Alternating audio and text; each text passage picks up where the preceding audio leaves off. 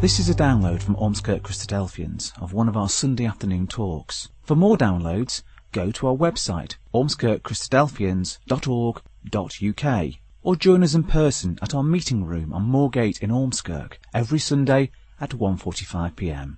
We hope you enjoy the talk. Oh, we just read John 3, haven't we? Just a few verses from John 3. And we ask a question, what was that all about? What's God intending to do? Well, it has a purpose with the earth and with man upon it. Let's seek to establish that purpose first of all and then develop our thoughts. We're looking at Numbers chapter 12. Sorry, Numbers 14. And just one particular verse. Well known. It's simple, but it's full of meaning. Numbers 14 and verse 21. but as truly as I live, all the earth shall be filled with the glory of the Lord. That's the bottom line, as we say today, of the purpose of God. That as surely as He lives, He intends to fill the earth with His glory. We notice though, the first word in verse 21 is but. And that refers back to the context in which this extremely powerful statement is made. It's set against a particular context.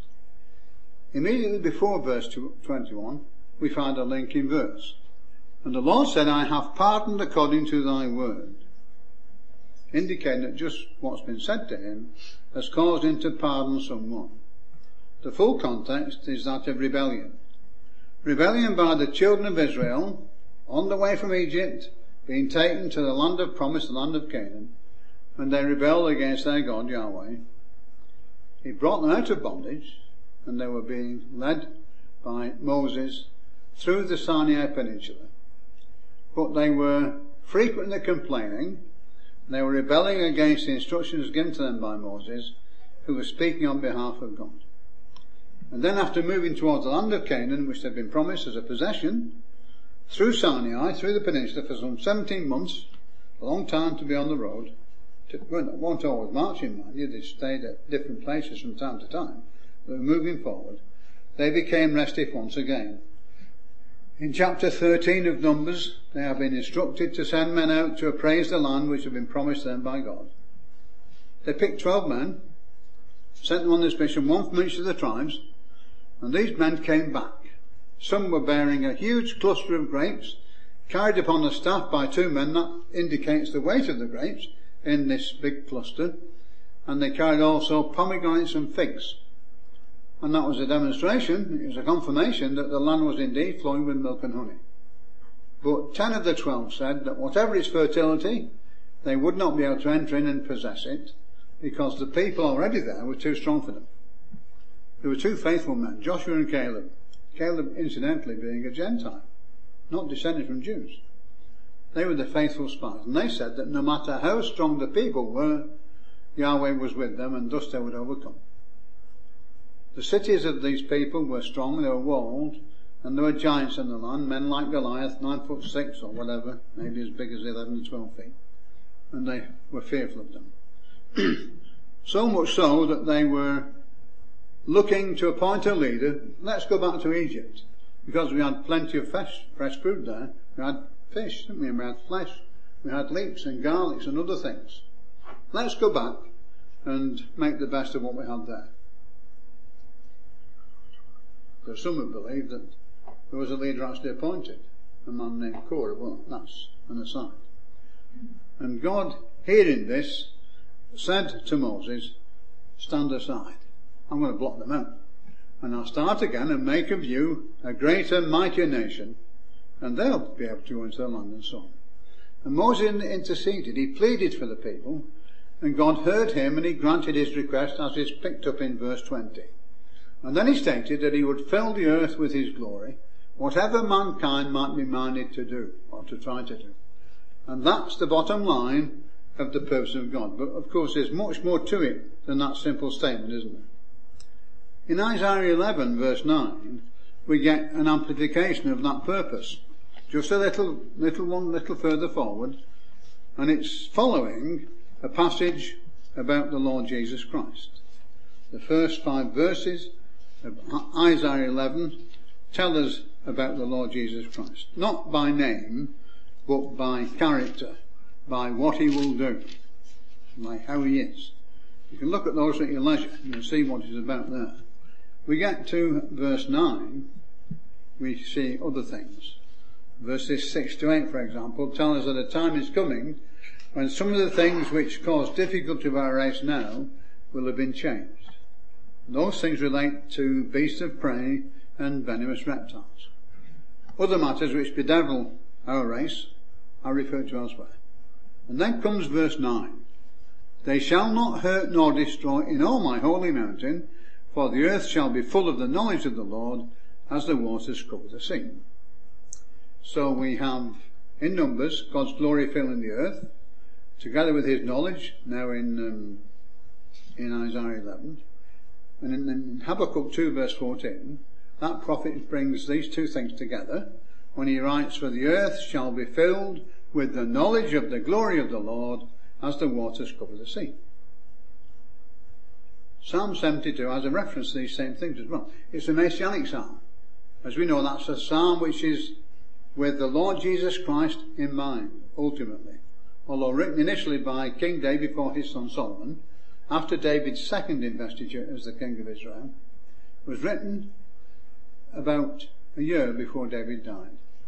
There are various sentiments expressed here which have to do with the ruling of the whole race, the whole globe by King Jesus, and the blessings which will flow from such a rule. Verses 10 to 14, for example, you can look at these at your leisure and ask, are these things done now? Who looks after the poor and needy? They flood many parts of the earth, and yet often they're little thought of by their leaders. Verses 5, verses 10 to 14 rather, says this. The kings of Tarshish and of the isle shall bring presents. The kings of Sheba and Seba shall offer gifts. Yea, all kings shall fall down before him. To him is the Lord Jesus Christ. All nations shall serve him. For he shall deliver the needy when he crieth, the poor also, and him that hath no helper. He shall spare the poor and needy, and shall save the souls of the needy. He shall redeem their soul from deceit and violence, and precious shall their blood be in his sight. Nobody does that now, do they? Do they? The poor and needy are grudgingly maybe given some benefits, and that's only in some countries. In other countries, they starve to death. Then it goes on. we look at verse 16. There shall be a handful of corn in the earth upon the top of the mountains. The fruit thereof shall shake like Lebanon, and they of the city shall flourish like grass of the earth. You may know that in ancient times, Lebanon was renowned for its cedar trees, trees which had great crowns of beautiful foliage, which used to shake in the breeze. And that is telling us in the time to come, otherwise barren places will bear fruit of plenty, shaking with the, the quality of the fruit and the quantity, as the cedar of Lebanon used to shake. Verses 18 and 19 link to the filling of the earth with the glory of God. That's just another statement about that. Verse 18 and 19. Blessed be the Lord God of Israel, who only doeth wondrous things. And blessed be his glorious name forever. And let the whole earth be filled with his glory. Amen and amen. And the last thing, the prayers of David, the son of Jesse, are ended. That was one of David's prayers. It concerned his son, Solomon, as we said, and his greater son, the Lord Jesus Christ in due time. Now the Bible abounds in statements which indicate that at some time still future to us here now, in 2014, all those things, all of them, which now cause such distress, whether personally, as they do for, for all of us from time to time, or for whole communities, or for nations, or even internationally, all of these things will be eliminated. We mentioned a few already as we passed, as we identified what the purpose of God is with the earth. We mentioned the changed relationships between animals and so on. We mentioned that there will be greater care for the poor and the needy, and a marked improvement in the production of, of grain and of other foods as well. These are all important matters, but there's much more. there are many problems which afflict our race, with the most intractable one being concerned with the physical nature which we all have. We're all mortal, we're all subject to disease and ultimately death, and even if we live long lives free from disease, as few are, but some manage to get along without being diseased, eventually they simply wear out. Doesn't matter how old they are. They may just wear out at 100, 110, whatever it might be. They fade away and they die. We're all mortal. We're all sinful. That is disobedient to the commands of God.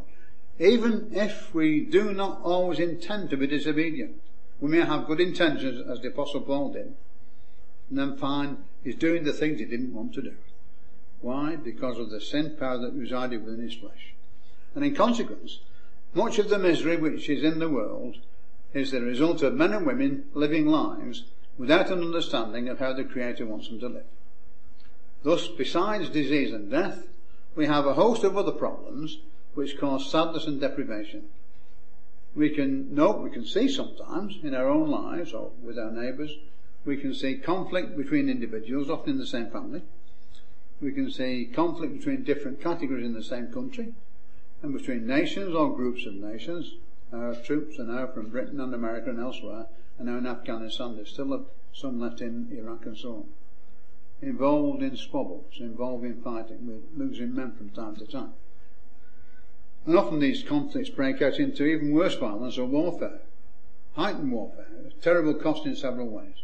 And in addition, we have criminal behaviour, sometimes accompanied by violence, and we have activities which cause widespread problems, such as the reckless pursuit of industrial developments because of the money involved, without regard to future complications. And we could list other matters which spoil things in society. Those are an example. They should be enough. and the saddest thing is, and it is sad, that the recognition of some of these matters is not confined to people like us, with a marked religious element in their lives. Many other people wish to live peaceably, recognize that the actions of others inhibit the peace which they wish to enjoy, but overcoming the problems eludes them. But the Bible promises relief from all these problems in due time. And that due time is, as you may well guess, the prelude to an earth filled with the knowledge of the glory of God. A time is coming when the control of what happens upon the earth will no longer be in the hands of fallible creatures such as we are meaning well and often messing things up despite being well meaning. Instead, God will take control in the person of his son, the Lord Jesus Christ. Now how do we know this? It's simple for those who are familiar with scripture teaching, but those who are not find this difficult to assess and understand. So we ask them to turn to Acts chapter 17. This is the apostle Paul. He's in Athens. He's waiting for Silas and Timothy to join him. And whilst he's waiting, he's going around the city, having a look at what's going on. He took an interest in what he saw. Then it was one of the most cultured cities in, in the world. And of course, its culture still comes down to us today in various ways.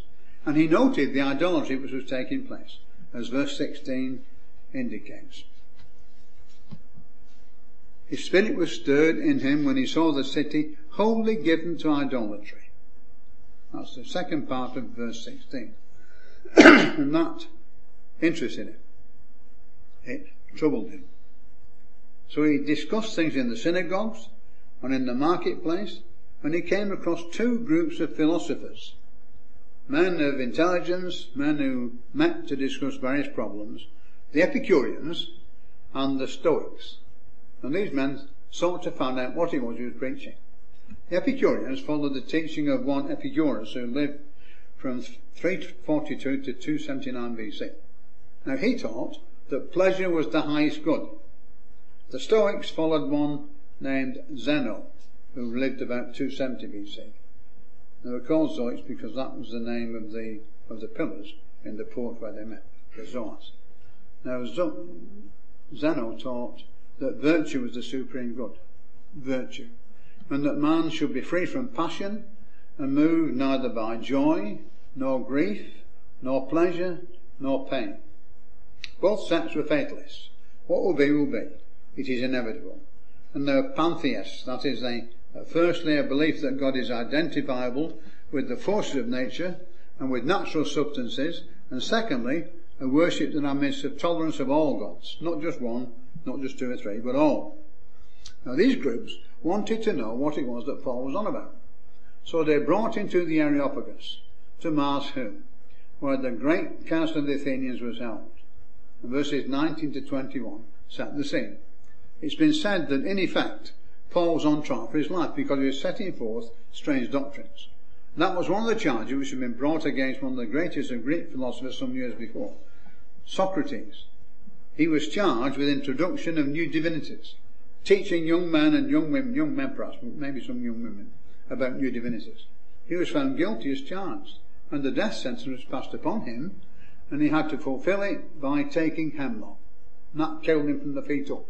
His, his feet went dead, then his legs, eventually got to his hand, he died. Died because he taught things which were not acceptable then. Paul was in a similar situation.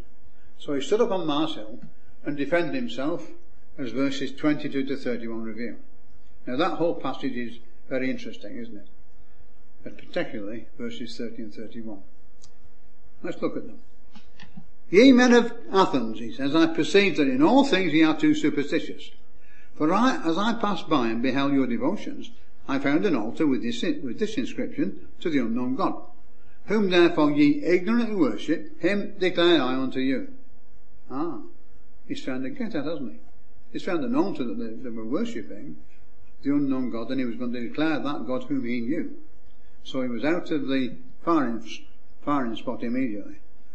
God that made the world and all things therein, seeing that he is Lord of heaven and earth, dwelleth not in temples made with hands, neither is worshipped with men's hands as though he needed anything, seeing he giveth to all life and breath and all things, and hath made of one blood all nations of men for to dwell on the, all the face of the earth, and hath determined the times before appointed and the bounds of their habitation, that they should seek the Lord if haply they might feel after him and find him, though he be not far from every one of us. For in him we live and move and have our being. As certain also of your own poets have said, for we are also his offspring. For as much then as we are the offspring of God, we ought not to think that the God is like unto gold or silver or stone, graven by art and man's device. And the times of this ignorance, that's thinking of him in terms of stone, etc., God winked at. But now commandeth all men everywhere to repent. Why? Because he hath appointed a day in the which he will judge the world in righteousness by that man whom he hath ordained, whereof he hath given assurance unto all men, in that he hath raised him from the dead. strong stuff that, isn't it? Very strong stuff indeed. Clear indication that God intends to judge the world. In very plain language is a statement that God has appointed a day in the which the Lord Jesus Christ will judge the world in righteousness. And that underlining that, emphasizing it, guaranteeing it, he's offered a guarantee of the certainty of its fulfillment by raising the Lord Jesus Christ from the dead. And that word judge doesn't just simply have a judicial aspect to it, which it does have, but it also carries with it the meaning of to administer affairs, to govern. Thus, there is a clear indication that God intends to judge the world righteously, both judicially in the sense of government and administering affairs, through his Son, the Lord Jesus Christ. Now, the consequence of this is shown in several scriptures from which we learn that food will be plentiful, that war will cease, nor will it be learned anymore. Indeed, the very weapons will be adapted to agricultural uses, and that men and women will, will be able to occupy themselves peacefully with none to make them afraid. One of the problems in the world now is idleness of hands, isn't it? Lack of employment, frustration arising, etc. Those things are going to go. Micah 4 has reference to these things. And we can learn there of a time when life expectancy will be extended, in, particularly in, in Isaiah 65. Extended, as also the picture in Micah 4 shows. We note in Isaiah 65, which we're not turning to, that there will be no longer infants only days old, nor old men who have not fulfilled their days. Indeed, someone dying at a hundred will be seen as a young person. But those who are sinful, those who are disobedient of God will in fact be dying at a hundred. That's what they deserve. Quite unlike the picture there that we now see. We see Jerusalem being a rejoicing and her people a joy. Not like that now, is it? Now it's a burdensome stone, as it's said in Zechariah 12. So the overall picture to be seen for this planet and the peoples who live upon its surface is tremendous. Peace, safety, abundant food, vastly improved health, criminal activity greatly reduced and ultimately abolished, and all under the firm but benevolent rule of, a, of King Jesus, whose capital will be in the city of Jerusalem. And there he will be given the throne of his father David, King David, but rule over a kingdom vastly greater in extent than ever David did. David ruled over a bigger kingdom than just Israel, but King Jesus will rule over all the earth. He will be the emperor of the earth. Now you may remember when the angel Gabriel appeared to Mary, as recorded in Luke chapter 1 verse 26. At first she was startled, she was afraid, and the angel said, fear not Mary. And among the things that he promised her was that the son she was to bear would be the son of the highest. That's the son of the eternal Father, the eternal Creator. That he would be given the throne of David by God. That he would reign over the house of Jacob forever. And that his kingdom was to have no end. The name he was to be given, in English it's Jesus, in Jewish it was Yahshua, means Saviour. But not in any temporary sense is this name to be understood. This child to be born to Mary was the one whose perfectly obedient life would reconcile many most mankind to the eternal deity. That's shown in Matthew 1 verse 21. But although the offer of salvation is given to any who will accept it in the ordained way, the prescribed way, not all will. And such as won't will ultimately perish from off the earth. And just in case you're wondering about the extent of the dominion exercised by King Jesus, turn to Psalm 2. It's one you'll know. It's one you'll have heard quoted many times before. And it's powerful. It makes us think of what the Eternal Father is going to do. It makes us think of the power He is going to reveal. Why do the heathen, that means the nations, rage? And the people imagine a vain thing. The kings of the earth set themselves and the rulers take counsel together against the Lord and against his anointed, saying, Let us break their bands asunder, and cast away their cords from us. He that sitteth in the heavens shall laugh. The Lord, that's God, shall have them in derision. Then shall he speak unto them in his wrath, and vex them in his sore displeasure. Yet have I set my king upon my holy hill of Zion. That's, that's Jesus. I will declare the decree. The Lord hath said unto me, Thou art my son, this day have I begotten thee. Ask of me, and I will give thee the heathen for thine inheritance, and the uttermost parts of the earth for thy possession. Thou shalt break them with a rod of iron, thou shalt dash them in pieces like a potter's vessel. Be wise now therefore, O ye kings, be instructed ye judges of the earth, serve the Lord with fear, and rejoice with trembling. Kiss the Son, lest he be angry with thee, and ye perish from the way, when his wrath is kindled but a little. Blessed are all they that put their trust in him. That's good stuff, isn't it? It's powerful stuff.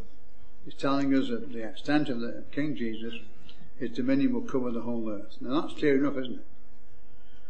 So we ask, how is this kingdom going to appear on the earth? Is it to be by peaceful persuasion, or by the fervent preaching of Orthodox Christianity, or some other way? Well, there is another way. It's that which is referred to in Daniel chapter 2. I'm not going to go into this, this chapter in detail. You've, you'll have heard it many of times from this platform. You may well have read about it several times, but it's still potent. You know what it's about, don't you? It's Nebuchadnezzar, king of Babylon, round about 600 or so BC, head of a mighty empire, a man of great energy and considerable ability. He'd been the commander, commander of Babylon's army as the crown prince. It's an important role, isn't it? The crown prince. Becoming king on his father's death in 605 BC. He had a dream described in chapter 2 in, in the second year of his reign. It troubled him. He knew he'd dreamed something which was startling and which was troublesome, but he couldn't remember it. And eventually Daniel, informed of the dream by God and under threat, he said, if you don't tell me the dream to his wise men, said Nebuchadnezzar, total autocrat, if you don't tell me the dream, all it means, you're all going to be put to death. That all included Daniel. So Daniel had prayed and God gave him the message about what the dream was and what it meant. And verse 29 of chapter 2 of Daniel's prophecy shows that the king had been thinking about what will follow afterwards. He was thinking of the future. What's going to happen to this kingdom which I've built up? A great empire. His father had helped to found it, Nabonidus that is. but, but Nebuchadnezzar had expanded it and improved it and made it very, very powerful. So he's wondering what's going to happen to him. When I pass off the scene, who's going to take it? Will it be my son or somebody else? Wondering what will become. Daniel said in verse 28 that God had revealed to Nebuchadnezzar what would happen in the latter days. Those are the days in which we live, the latter days. The days when the kingdom of man is coming to its conclusion. the dream was about a great metallic image representing four successive world empires.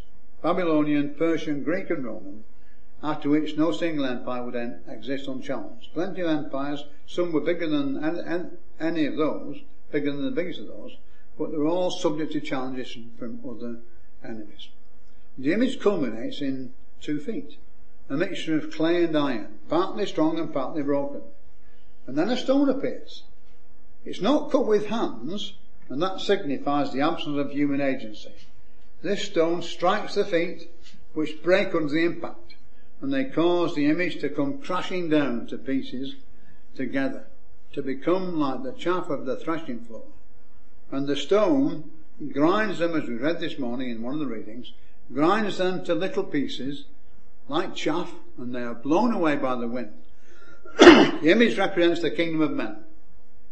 One kingdom, shown over the ages in various forms, but always antagonistic to the ways of God.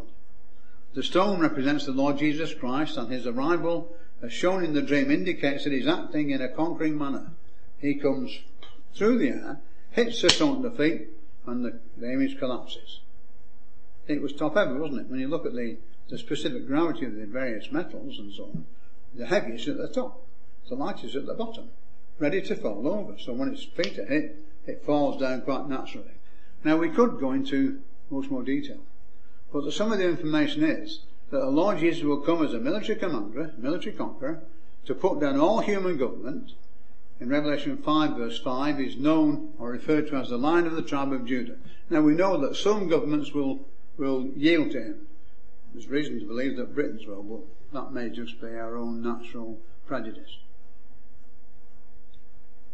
But many will not. Many will only yield when they've been conquered and forced to acknowledge their superior power. Now, the events leading to this appearance include the invasion of Israel by an overwhelming confederacy from the north, as Ezekiel 38, and Daniel 11 verse 40 onwards, and Joel 3, and Zechariah 14 all shown. And there are other passages which we could adduce as well. Initially, this invasion has great success. And two out of three Jews in the land are slain. That might seem awful. That's what Zechariah 13 tells us. Two out of three die. The rest are brought through from the trouble like gold being refined or silver being refined. Jesus intervenes to save the remaining third from annihilation and subsequently he will take up the kingship in Jerusalem.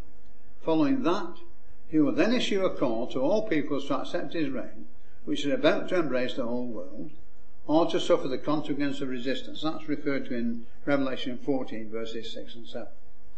And those consequences include the judgments of God upon those who seek to resist his rule by his son. Some will accept, we said, the offer. Some will be glad to accept it. Relinquishing their power, there's reason to believe that our queen was warned by her father, King George VI, before she became queen. Remember, he died and she became queen after that. He warned her that the time might well come within her reign when Jesus would return and she would have to lay down his her crown at his feet. That is something that Queen Victoria had also understood and also said she'd be glad to do. She wanted him to come in her lifetime. She died, what, 1900, 1901. She wanted to come, she'd have yielded her crown. Others feel that way well, no doubt. But many will not. Many, stirred up by the papacy, will make war upon King Jesus and his followers, the immortalized saints. And their destruction will follow. Now we could cite many scriptures to show that the period which lies ahead of the earth will be very difficult. will mean the deaths of many, many millions of people who just will not yield to the divinely appointed king. But the outcome of this destruction on the earth is an earth cleansed of the evil which at present fills it. Not quite permanently, not quite taken altogether, because that process is the work of the millennial reign of the Lord Jesus Christ. But cleansed as in the way it was cleansed in the days of the flood. The earth was clean. Almost the whole earth was clean. The whole of mankind, apart from eight, had been eliminated. But Noah and his family, eight in all, acceptable to God, were present. And they, although faithful to God, still had the same flawed nature that, that, that those who died had had as well. They had inherited that from Adam. And so it will be in the millennium. Those who've been immortalized because of the faithful obedience immediately before the millennium reign began will not be the only citizens of the, earth, or, or living inhabitants of the earth. They'll be accompanied by the survivors of the judgments of God. But these survivors will still be in their mortal estate, and thus subject to the final judgment which takes place at the close of the millennium. And after that, of course, the earth will then be filled with men and women who are perfectly acceptable to God and who bear his nature. The purpose of God, as we've said, is according to the Bible to fill the earth with His glory and to have that glory known, which indicates that there will be intelligences on the earth to know that glory. We're saying that although ultimately the fullness of the state described as the earth filled with God's glory will not exist until the millennium has been completed, during that reign, that thousand year period of King Jesus, most of the things which now mar the earth will have been eliminated, and the situation then prevailing will be very similar to the filling of the earth with God's glory. Very similar, but not quite there, because of the fact that there will still be mortal men and women who, until the close of the millennium. And as long as there are mortal men and women present on the earth, God's glory is marred by the sin that they possess. That's not a knock at them, that's the way they were born, as we are born that way now. We've also seen from scriptures the events which will take place before the millennial reign of Christ begins, or in some cases contemporary with the start of that reign. What else is it for us to say? Well, it's important to realise that the Bible is not simply a collection of wise sayings which help men and women to lead, leave or lead morally acceptable lives. Nor is it a book which sets out the historic events of ancient days and particularly those concerning the life and the death and the resurrection of the Lord Jesus Christ. All of that's vital, of course. It's all important, but it is more than that. It's the showing forth also of the age-long conflict between the kingdom of man in whatever form it takes, and the kingdom of God. That's been a conflict from way, way back in Genesis. Men vying against God in one way or another. started with Adam and Eve disobeying by eating the forbidden fruit. It received a marked impetus when Cain refused the offer to offer what was required of him, and when rebuked by God, killed his brother, who had offered what was acceptable. Fifteen hundred years or so later, the rebellion of mankind had got so bad, so great, that the only way it could be dealt with was by blotting mankind out. Noah and his family were saved. And they came out of the ark and they began to repopulate the earth. But not long after, maybe 300 years or so, a man named Nimrod came on the scene, mighty and opposed to God. And this led to the effort to build the Tower of Babel. Incidentally, that pattern has continued down the ages, and it's seen now in the, one of the buildings that the European Union have. Same pattern of the building of the um, Tower of Babel. And it will culminate with the destruction of the image seen by Nebuchadnezzar and the kingdom of God under the hand of King Jesus crushes the kingdom of men and moves it out of the way. Now we could say a lot more about that, but at the end result it's always the same. It's the triumph of God over the machinations and combinations of men. The scenes that we have in mind are fascinating. We can't go to now, our time is flying. When Daniel revealed the dream and its meaning to Nebuchadnezzar, he ended his presentation to that king with these words. The great God hath made known unto the king what shall come to pass hereafter. And he added, and the dream is certain, and the interpretation thereof sure.